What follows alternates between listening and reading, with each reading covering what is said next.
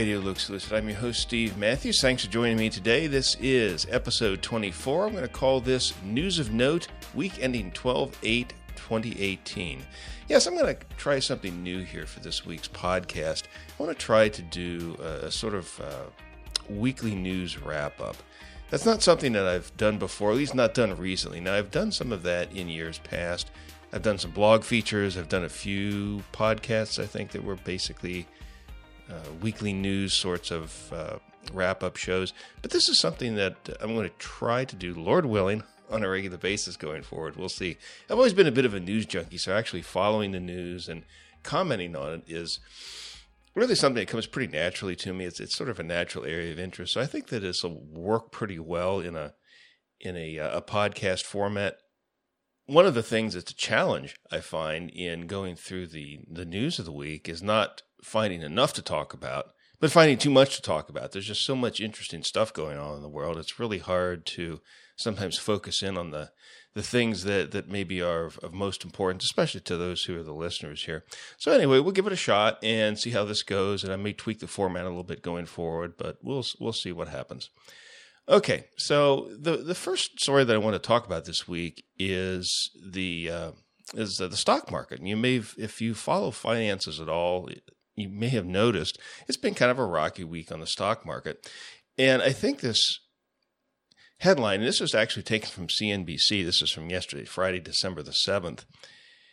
There's a headline here in CNBC and it says stocks could be set up for another violent week of selling. Now they're talking about the, the coming week. So I'm recording this on December 8th, 2018. So this would be the uh, the week, the, the Monday beginning, uh, Monday, uh, December the 10th is what they're talking about here. And just a few bullet points that they bring out in this article. They the author says that stocks are set up to test recent lows in the week ahead, coming off one of the worst weeks of selling this year. The S&P 500 was just 2 points above its November low, a, t- a key technical area, and was down 4.6% for the week. So the, the S&P, the Standard & Poor's 500, that's probably the most widely watched index, stock index, US stock index, I should say, among investment professionals is the S&P 500 probably most people who are not financial professionals, they probably look at the Dow. Now, I don't know how much the Dow was down this week. It was down probably pretty close to that. I, I don't know exactly, but I think probably 4.6% is probably pretty close for the, the weekly decline on the Dow, Jones Industrial Average as well. The article continues here. Analysts will be watching retail sales and inflation data, but the most important developments for markets will be in U.S. China trade relations. And Treasury yields continue to move lower after the biggest one week move in the 10 years since 2015. Okay, so, you know, the stock market, and I have argued this before in some things that I've read and maybe some, even some commentary that I've done, that in my opinion, the stock market is way overvalued. I mean, if you look at historical measures that are used to, to value the stock market, the stock market is far too high. And the reason for that is because interest rates are artificially held far too low. The stock market and, and interest rates tend to move in opposite directions. So when interest rates go low, stock prices tend to go high. When, as stock as interest rates tend to move up, stock prices tend to come down. And not only has the the Fed, the Federal Reserve, the U.S. central bank, not only has the Fed been raising interest rates here over the past couple years, but other central banks, other major central banks around the world have been raising interest rates. And this is starting to, it appears that this is starting to have its effect upon the stock market. There are some very gifted analysts that I follow who uh, are very much concerned about major drops in the stock market. And one of the reasons that, that's given for that is not just the interest rates. That that's one thing that, that I think is certainly going on here. But the underlying economy appears not to be doing particularly well right now. For example, the International Business Daily, or the, excuse me, the Investors Business Daily, I get this straight. The Investors Business Daily has a headline that says GM layoffs the tragedy caused by embracing government subsidies, not markets. And in this particular article, they talk about General Motors has recently announced a decision to close four U.S. plants and lay off 14,700 workers. Now, according to this Investors Business Daily article, that's 15% of its domestic workforce. Now, interestingly enough, the Investors Business Daily blames uh, the GM layoffs on uh, GM's embracing of government subsidies. Of course, they got bailed out during the last big financial crisis in 2008. And that may be some of it. I'm not going to say that that's not that that's not necessarily true, but I don't know that that's necessarily the whole story either, because Bloomberg Business predicts or make has a headline that ran this past week that says this. It says Morgan Stanley predicts Ford to cut 25,000 jobs in overhaul. So Ford, which did not take a bailout during the 2008 crisis. Ford famously did not. Both GM and Chrysler took a bailout, but Ford did not take a bailout. And Ford's talking about an $11 billion restructuring that could cost 25,000 employees their jobs. So that's quite a bit more employees that may lose may lose their jobs at Ford, which didn't take a bailout, than is than uh, than are losing their jobs at GM, which did take a bailout. So I'm not sure necessarily that the headline in Investors Business Daily really tells the whole story, or maybe is completely accurate. But the reason that I bring up those two stories is the fact that right there you're talking about uh, very nearly forty thousand well-paying jobs. You know, these are not jobs. You know, this, this isn't uh, low-wage type of jobs. These are, I think, what you would call breadwinner type jobs, well-paying jobs for people, and and these are appear to be on the brink of going away. We're talking about forty thousand of those now, and of course, when Ford and GM lay off forty thousand workers, that's also going to have knock-on effects and their suppliers and other supporting businesses that support those plants are also going to close down. So there's going to be a lot more than just 40,000 people losing their jobs. And again, we're talking about jobs that pay well, jobs that you can support a family on. So the underlying economy appears not to be doing all that well. And one of my favorite market analysts is a gentleman by the name of Dave Kranzler. I think he does really good work. And and this is what he says. He says, irrespective of the trade war, the dollar index level, interest rates, and the price of gold, the stock market is headed much lower. This is because, notwithstanding the incessant propaganda which purports a quote, booming economy, end quote, the economy is starting to collapse. The housing stocks foreshadow this, just like they did in 2005 to 2006. And he goes on, he talks about how the stock values of the of the uh, in the construction industry, the home construction industry, are going down. So anyway, it appears that we are looking at a, a pretty significant slowdown in the economy.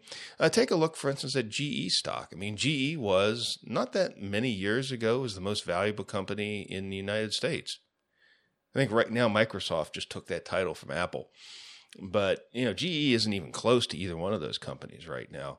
And the stock is trading at I think less than 25% of what it did maybe a year and a half ago. It was around a $30 stock. It's down around $7 a share right now.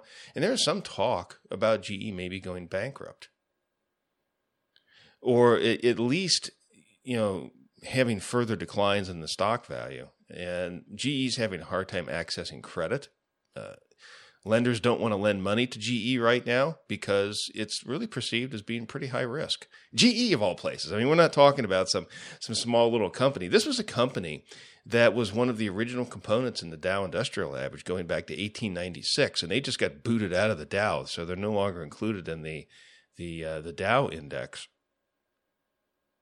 One of the most famous companies, one of the really iconic industrial companies in in American history, and and GE is in serious trouble right now. Uh, you know, we hope that that they're able to uh, to right the ship. But so here we go. We have GM, Ford, GE, three major, you know, historic American manufacturing companies. All of them in having some very serious difficulties right now. And it's kind of hard to look at those companies having those sorts of problems and say, yeah, we got a booming economy. I, I don't think that we do. And uh, well, this is something we'll watch a little bit closer. But I wanted to at least bring up uh, a few of those things here for you to to consider. You know, it's it's one of the things too. You know, if if you've got this is something that concerns all of us because you know probably most of us or many of us anyway have some kind of stock investments, whether it's something we own in a brokerage account or maybe something in our 401k plans or other type of retirement account. And when you see reports like this, it's it's enough to make you kind of consider, you know, possibly Maybe looking at something that's a little bit safer. And I, I, know that it certainly has made me rethink some things uh, as I watch the uh, as I watch some of the struggles of some of these big companies and the struggles of the market overall. At any rate, that's enough of that for right now. Now, moving on, I had another story that I wanted to talk about here, and that is the UN climate meeting in Poland.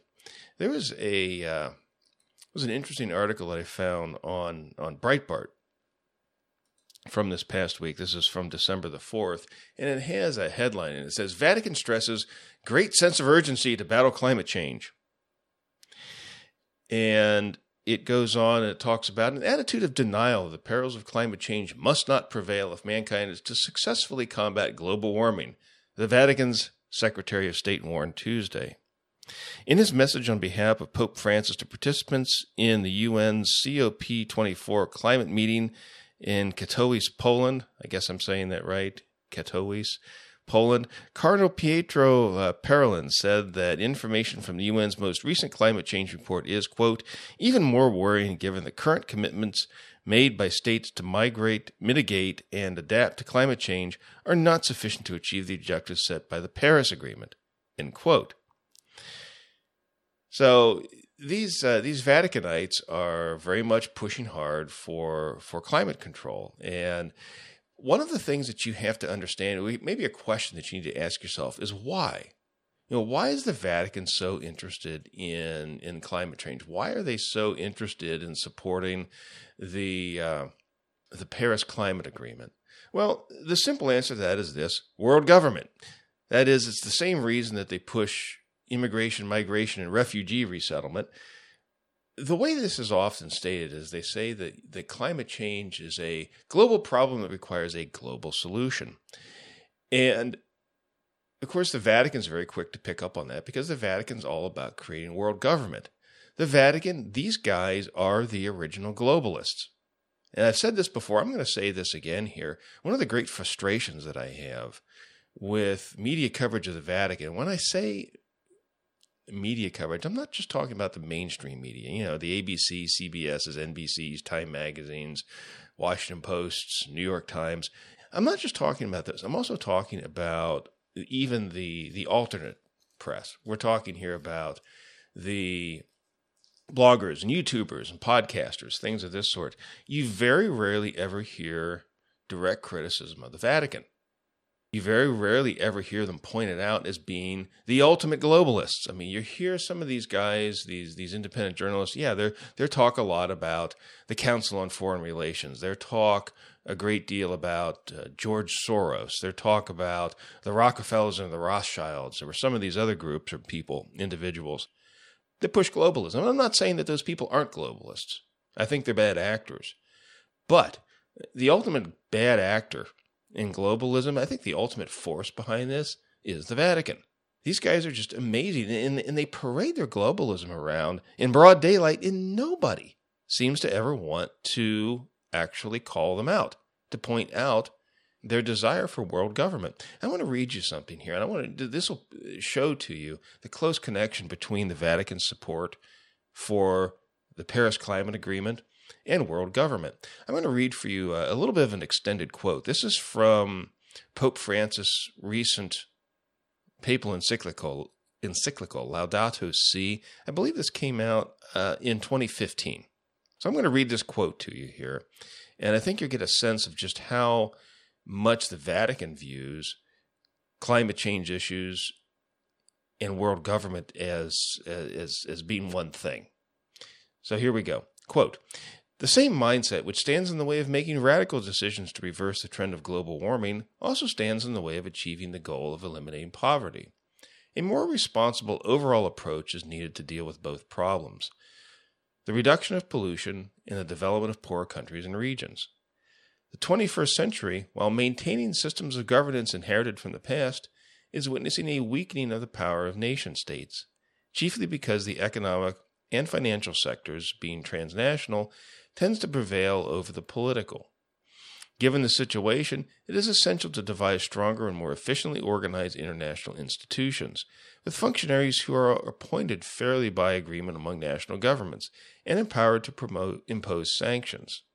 as Benedict XVI has affirmed in continuity with the social teaching of the Church. And here Pope Francis is going to quote Benedict.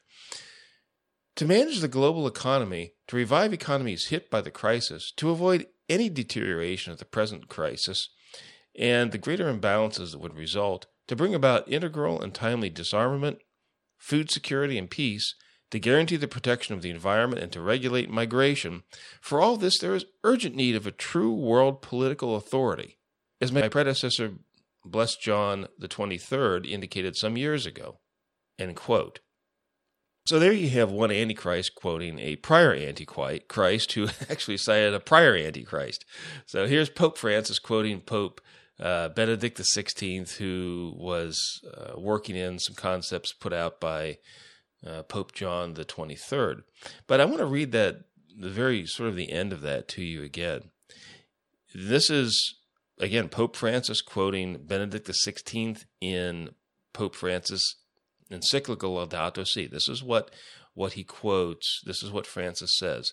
There is urgent need of a true world political authority. That's global government, folks. That's world government. And these Vaticanites, these guys parade this stuff around they don't even try to hide it. That's the thing that's really amazing about it. When you talk about the Vatican and global government, a lot of people seem to think, oh, you know, that's just conspiracy theory, you know, blah, blah, blah. Well, no, I mean, these guys actually come right out and call for world government, and everybody just kind of applauds and says, yeah, yeah, that's really awesome stuff. And it doesn't seem like very often very many people are willing to actually point out the fact uh, of what these people are really saying. I mean, this is this is stock and trade of the teaching of the Roman Church state. This is the kind of thing that, that Antichrist pushes. Now, I know not everybody wants to sit down and read a papal document. Quite frankly, reading papal documents are painful. So, see, this is my service to the body of Christ. I read papal documents and explain them so you don't have to read them. Although I would encourage, actually, I would encourage Christians to read them. I think that it's important to understand and see how these popes talk. And these guys are mega globalists. And you cannot ignore this. I mean, this stuff is in your face. So, what the Roman Catholic Church sees in the environmental movement is a way for them to promote global government. I don't think these guys really care about climate change, but it's a useful tool for them to advance their agenda of world government, with, of course, Rome itself uh, sitting at the top. You know, the, the woman wants to ride the beast.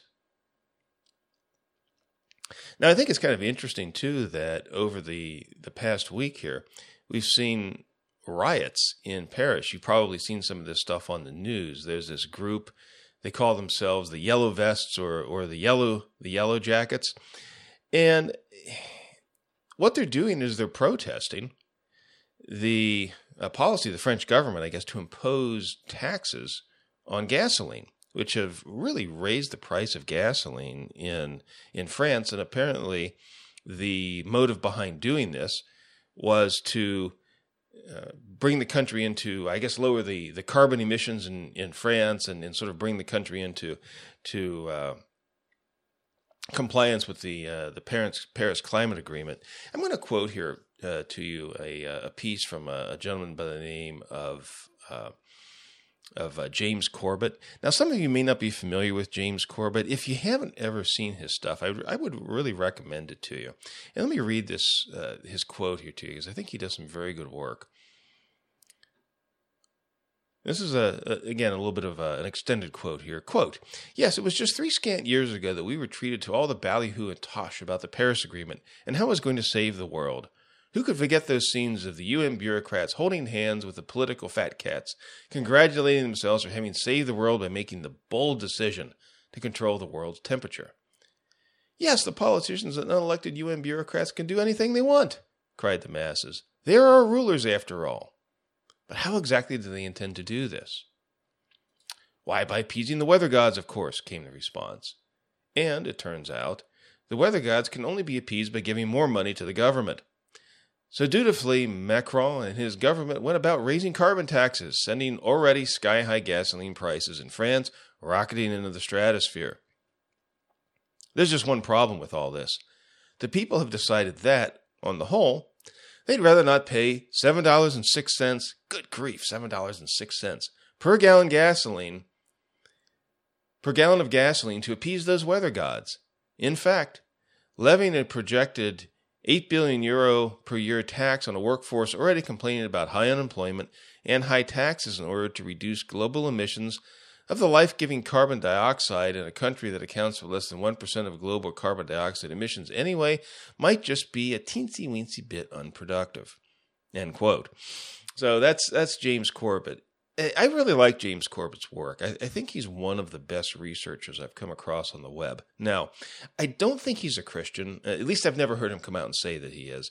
In in following his work over the years, I, I get a sense if I had to describe his politics and his thinking, he's uh, he's a libertarian. But all that, but for all that, I mean, as a libertarian, he's very much for for small government. He's very much for um, for liberty personal liberty. And he's also very dogged in pursuing the truth. You know, he's someone who has done some deep research into some things that a lot of people would consider to be uh, conspiracy theory. But if you read his work, you find that he does a really good job substantiating what he has to say. He's not a hack journalist, he's a real journalist. And he's one of the, the best, most gifted researchers I've seen. He does a lot of writing. Uh, he does uh, typically at least one video a week.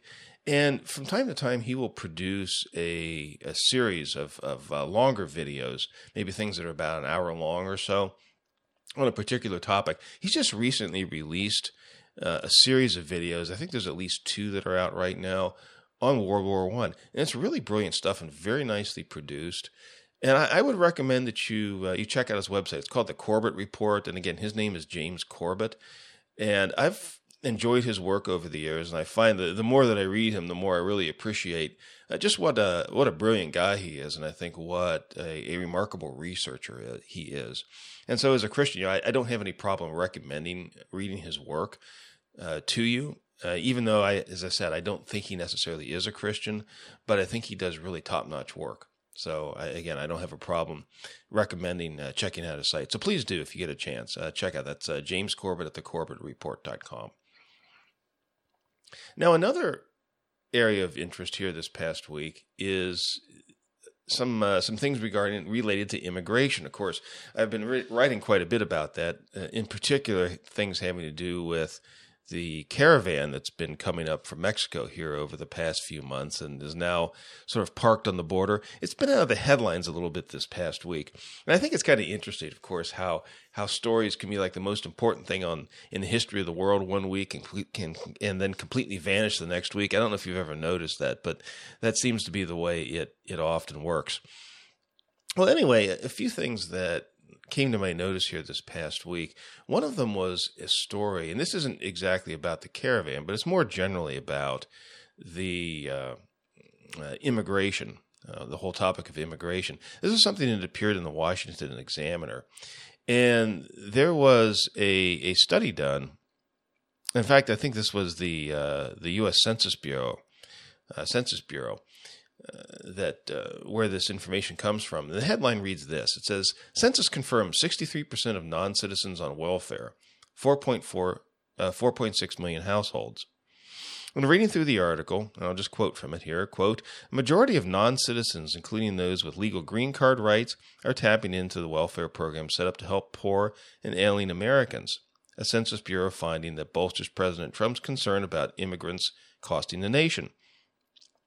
In a new analysis of the latest numbers from 2014, 63% of non-citizens are using a welfare program. Now that's that's this is a real problem because one of the things we've been told about immigration in the United States, at any rate, is that we have to have all these immigrants to come in because if we don't, why they we won't be able to afford all the, the Social Security benefits. Who's going to pay for the the uh, the retirement benefits of all these Americans who you know these baby boomers and, and and people of this sort? You know, we have to bring in all these immigrants, but yet we bring in these people, and sixty three percent of them are on welfare. Well, they're not in a position to support anybody. I mean, they themselves are dependents. And that 63% is after they've been in the country for five years. And it doesn't get any better because what it says here, according to the, these numbers from the U.S. Census Bureau, that the the percentage actually goes up to 70% for those who, who are here 10 years and more 10 years and more and, and the the article goes on it says that that confirms another concern that once immigrants tap into welfare they don't get off of it end quote so that's a real problem and, and of course it's you know the, the problem is the, the the real problem here is the fact that it's just a welfare state one of the biggest factors when we talk about immigration, there's a there's a, an awful lot of ink that's been spilt. I know I've talked a lot about immigration myself, but one of the biggest problems is the fact that we have a welfare state here. I think it was uh, uh, who was that? Oh, it was Milton Friedman. Yeah, the uh, Nobel winning uh, Nobel Prize winning economist, American economist Milton Friedman. He there's a quote I found by him a while back, and it says, "It's just obvious that you can't have." a welfare state and open immigration. And I would agree with Milton Friedman. It's pretty obvious that you can't have that. Because, I mean, essentially what this is, is just this giant magnet for people to come and go on welfare and, and get their. You know, that's a pretty sweet deal, especially if you're coming from some country that's uh, maybe a third world country that has a very low income. You can come here and live on the welfare state and probably live better than you could in your home country. You know, and why not do that? I mean, that's really a problem with the the system that we have set up in this country uh, of welfare. In my opinion, you know, as a Christian, you know, as a scripturalist, as someone who believes that the Bible is controlling, the Bible has a monopoly on truth. You know, the Apostle Paul says, you know, he, he who will not work, let him not eat. You know, there is no place in the Bible for the welfare state. There's no support in Scripture for socialism. And I don't say that to be mean. You know, I don't think Americans should be on welfare. I don't think Americans should be on welfare. I don't think we should have a welfare state. I completely disagree with that as a Christian. I mean, one of the implications, if you believe the Bible, is you have to reject the welfare state. But one of the implications when you bring when, when you add the welfare state is that you're there's a very good chance you're going to get a lot of welfare immigration. And this article really underscores that. And again, it kind of refutes one of the main points that you often hear about immigration. Oh, well, these people, we need to have these people because they're going to come in and they're supporting the economy and they're paying taxes and they're paying into the social security system and, and all this other stuff. Well, no, I mean, it, it would appear that a pretty large percent of these people are actually a net drain. So that does, uh, it, it does shoot a lot of, it does shoot a great big hole in the argument that are advanced by people who want to continue to defend the current immigration system that we have in this country. Now, for my part, you know, I'm someone who believes in in open immigration, but you can't have that when you have this massive welfare state. So I mean, it's it's one or the other.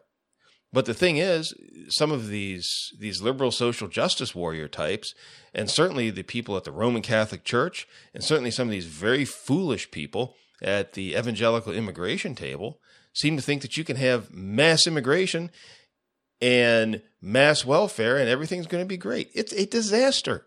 And it's going to lead to a bigger disaster. And this stuff has to stop.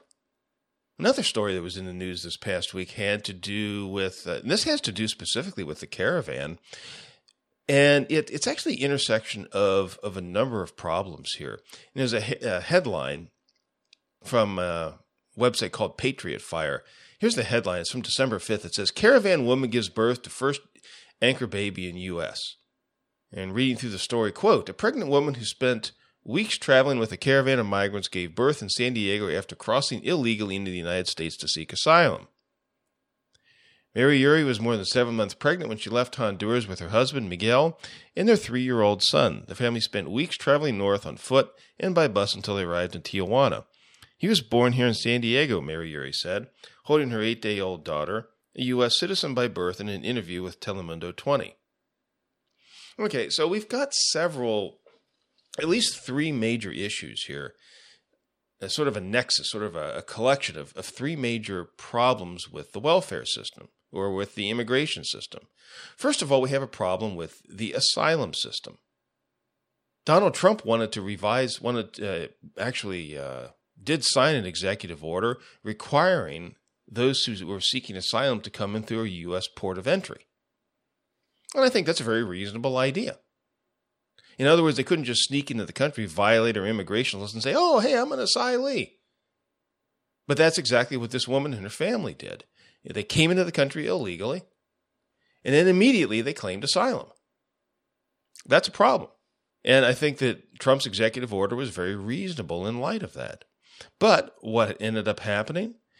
Uh, this is a second problem, and that is we have a judiciary that seems to really actually have Americans' worst interest at heart because Trump's executive order requiring asylum seekers to legally come into the country was overturned was yeah it was overturned by the ninth circuit court I said no no no no no. You can't do that. If if somebody wants to just if they want to crash the border if they they come here illegally however they choose to get here those people can claim asylum. Well that's an abuse of the system. You know as an american i'm glad that people feel that they can come to the united states and seek asylum. But number one, they need to do it in a legal fashion. And number two, they have no right to go on welfare. And of course, that's immediately what this woman did. She came here, she gave birth in San Diego, and I, I'm making an assumption here. The article doesn't specifically say this, but uh, I'm sure that that birth was probably charged to the American, charged to the taxpayers. You know, when she went to San Diego, went to the hospital to give birth, I don't think she probably paid for that. I'm sure that the, that the taxpayers paid for that. And not only that, but as an American citizen, this child that was born, um, the parents can request welfare on her behalf, and I'm sure that they that they will do so if they have not already done so. That is a major problem. So you've got the issue of of welfare, you've got the issue of the legal system really actually being against the American people. And then you have the issue of birthright citizenship. And this whole idea of birthright citizenship is one of the most frustrating things there is for me. There is no logical, moral, biblical sound reason why someone should be able to sneak in the United States, have a baby at taxpayer expense, and have that child declared an American citizen. Now, I've covered some of this in in some of my writing, some of my blog posts. I don't think I've talked about this though in uh, in any sort of a, uh, a a podcast or a video format. So, in in in researching and in thinking about the whole issue of birthright citizenship, I think the guide that we really want to use again, we can go back to Scripture. Now, I'm going to put on my Presbyterian cap here for a moment, as I am a Presbyterian, and and I believe what the the Westminster Confession of Faith teaches about church and about how how the church is defined. In the Westminster Confession defines the church as adult believers together with their children. That's the definition of the church. And in the uh, the Westminster Standards, it talks about or asked the question, it's in the, uh, the longer catechism, asked the question about, you know, to whom is baptism to be administered? And it indicates that baptism is to be administered to adults who give a profession of faith and to the children, at least one uh, of whom or both uh, parents, one of whose or both parents are, are church members. So as long as either the mother or the father is a church member, that child is to be baptized. So you've got two categories adults make profession of faith, children of believers. And if you apply that concept to national government, and I believe that you can, I mean, think about this civil government and church government were both created by whom? And those are both created by God. And we find both of those institutions being set up in the scriptures. So we can apply what the Bible teaches about, quote, citizenship in the church, if you will, to also national citizenship. I believe the two are the same thing. Now, I know some of my Baptist brethren are probably ready to throw rotten tomatoes at me. and I know I'm arguing like a Presbyterian, but I do believe this, and I think that you can make a very good argument for this. I'm, I'm, my point here isn't to, to pad all of that out at this point, but maybe to throw this out to give you something to think about. The whole idea of birthright citizenship is a farce, it's a scam. And it's something that costs American taxpayers a fortune. And I believe, as Christians, I believe we can look to the Bible for a solution to that. So, I mean, if if if the church counts as members either adults who make a profession of faith or the children of, of believers, I believe the same concept applies to national citizenship. All right? So if you have at least one, so the child of at least one American parent is an American citizen. In like fashion, an adult who takes an oath of, of loyalty to the U.S. Constitution is also a citizen. And those are the only two ways, legitimate ways, that someone can become a citizen of the United States or any other country. Is either take a citizenship oath or be born to at least one parent who is a citizen. You know, this nonsense about coming into the uh, sneaking into the country illegally, having a child at taxpayer expense, and then presto changeo, instant American citizen for whom you can request all the welfare benefits, is ridiculous. It is a gross abuse of American citizenship. Is a gross abuse of the American people, and it needs to stop. Now, Donald Trump talked a little bit about that when he was running for president. He hinted at it a little bit, but there was never really much follow through. And I also remember the week before the congressional elections. This was back about a month ago, leading up to the uh, the uh, the midterm elections. He also mentioned it again uh, right before those elections. Now I haven't heard anything about it since then, and I don't know if there's really anything serious going on. Whether that was something he just threw out uh, as uh, as election fodder, I don't know.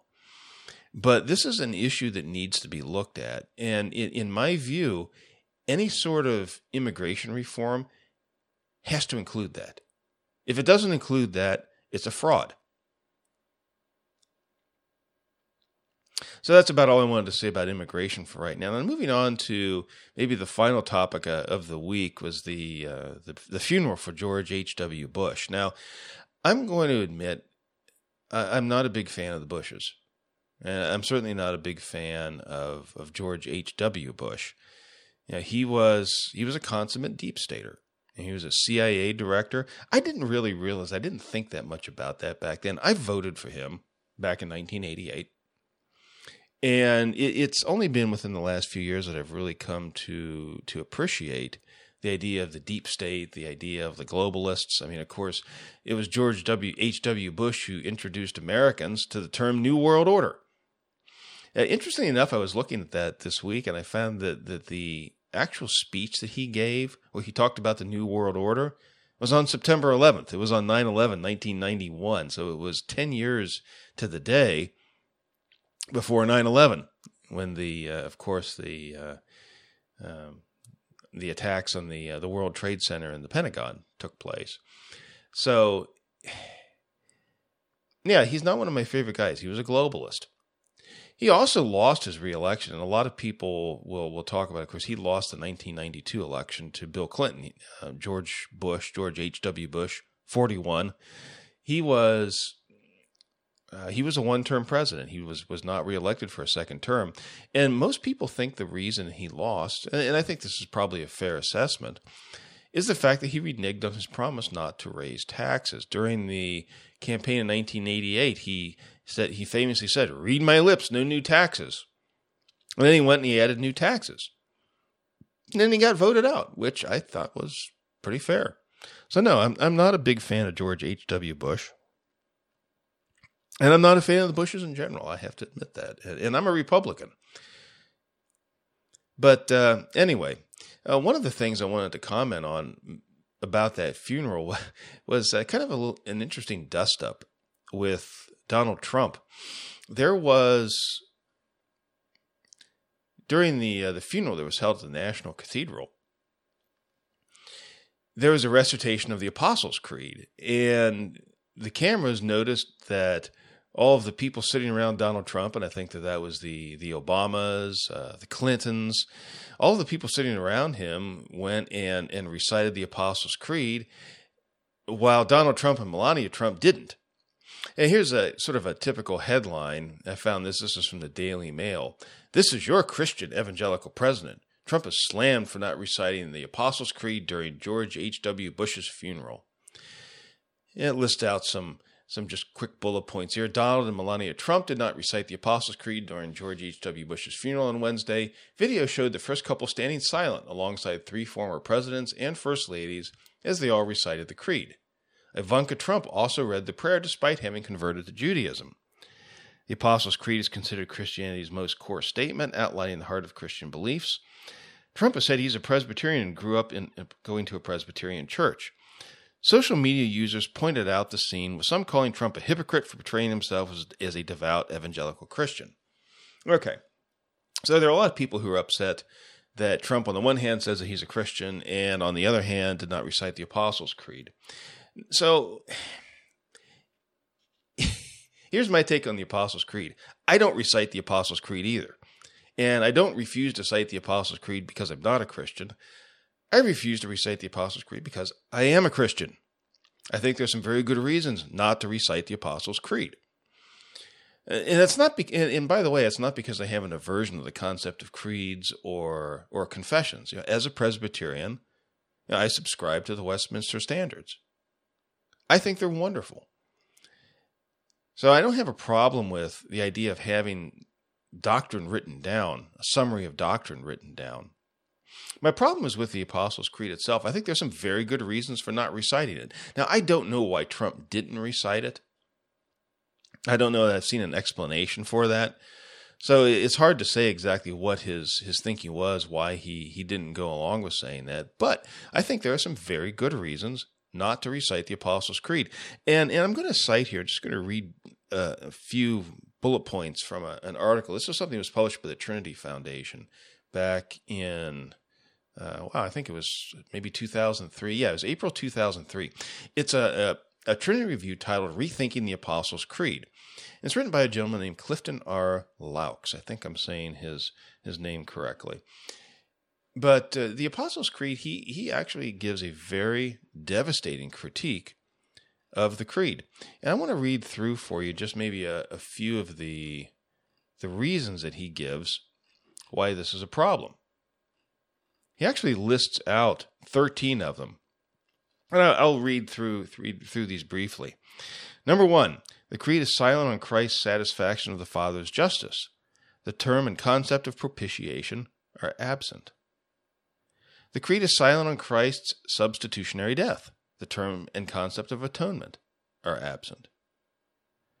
The Creed is silent on the purpose of Christ's death. His death is mentioned, but as an historical event without an explanation of its meaning. It is not a Christian confession. The Pharisees also believe Christ died. Christians must confess Christ died for our sins. The Creed is silent on Scripture.